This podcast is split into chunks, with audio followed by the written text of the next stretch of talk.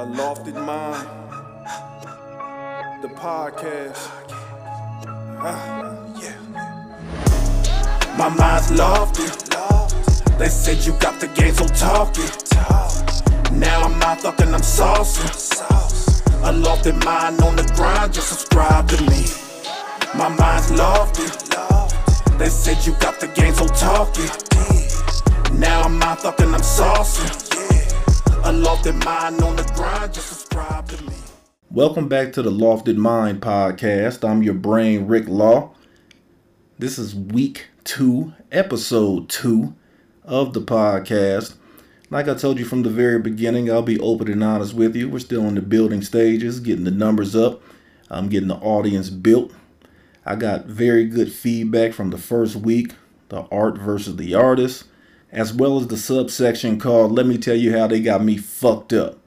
Got good reviews, good feedback, still building, and I surely appreciate you all tuning in and growing with me. On this week's episode, we're going to talk about the emotional wall and the impact that has on men and women that are in relationships who may or may not understand what they do. So I'm just going to jump right on into it today. Hopefully, you enjoyed the episode. Let me know how you feel about it in the comments and be sure to like, share, and subscribe to all my media platforms that's actually available on Spotify, Apple Podcasts, and YouTube.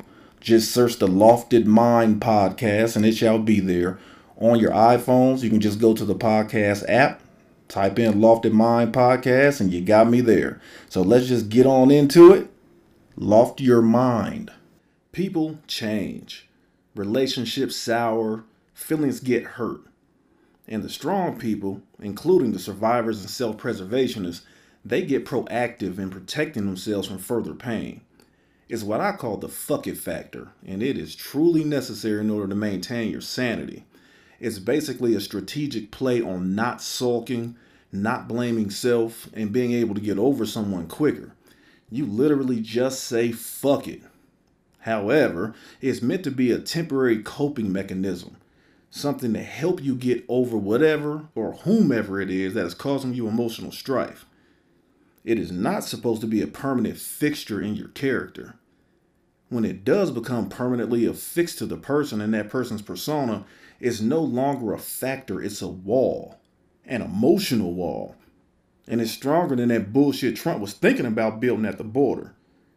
There is no tunneling underneath, there is no hang gliding over it, there is no bulldozing through it.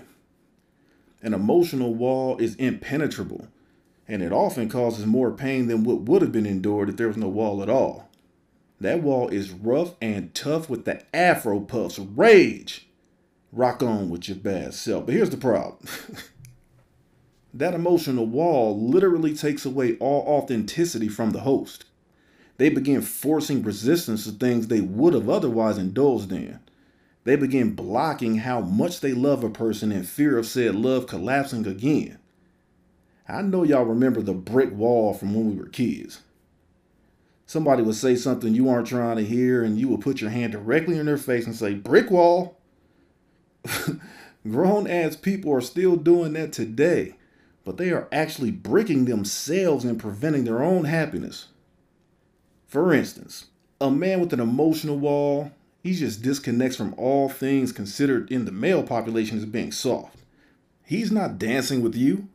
He's not participating in any metrosexual activities such as pedicures, couples massages, and shopping sprees. He's not doing it.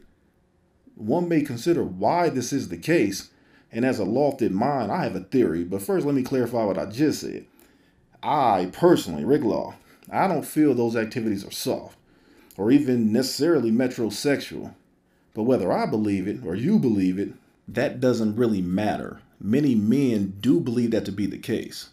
So, about this theory, those intimate dates and us activities bring couples closer together. I could get scientific and delve into shared behaviors and cognitive conditioning, but I'll spare you the boredom. The point is, the more you do together, the more in tune you are with one another. And the more in tune you are with one another, the harder you tend to love. Those scarred men with an emotional wall, they are subconsciously or sometimes intentionally brick walling those activities to not love so hard.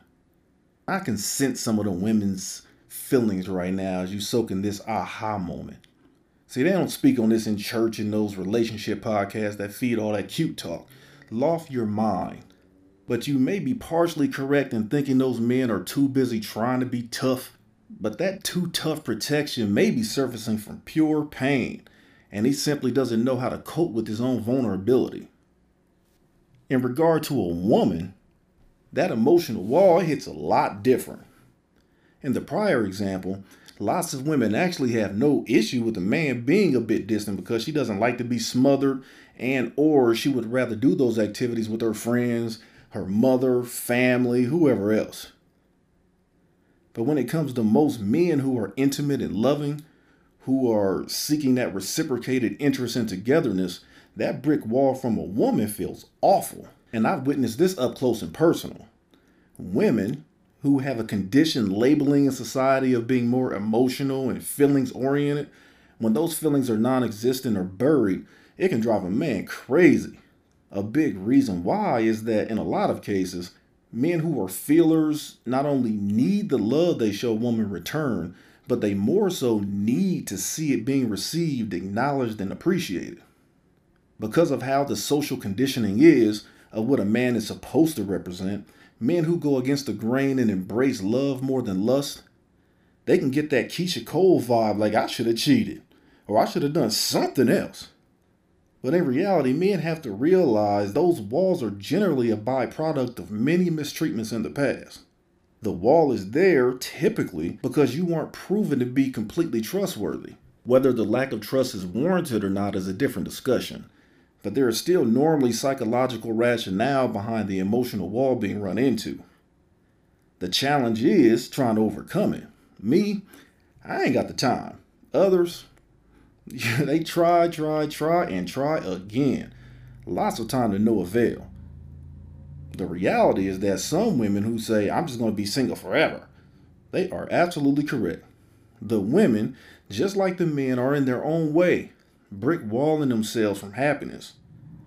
And I've explained how it manifests itself in men, but again, it looks a lot different with a lot of women. It often comes with extreme indecisiveness about public appearances, random moments of lack of intimacy, like wanting to cuddle and be held, but not for too long, keeping the relationship a secret from her loved ones, the list goes on. She is actively trying not to fully connect in an effort to avoid another not again emotional episode. Regardless of whether it's a man or a woman with the emotional wall, it's comparable to fasting for a huge Thanksgiving feast. Mostly everything is done, and you have the green light to dabble a little bit until the family meal begins which could be a long ass time to be waiting depending on your family. But you have this wall up because you know in the past you've overindulged. So your smart ass decided from now on, I'm going to not enjoy all these blessings pre completion. You're just going to wait it out until you know everybody else is ready and everything is complete. And to your surprise, once you are finally ready to indulge, after waiting all this time, your appetite is gone. So is your enjoyment, and so is your purpose behind the wait. And to wrap this back around with some relevance, oftentimes what is also gone is your mate that's been trying to feed you personal blessings, attention, time, and their love. All now gone because you couldn't enjoy what was directly in front of you. And that was because of what happened in the past.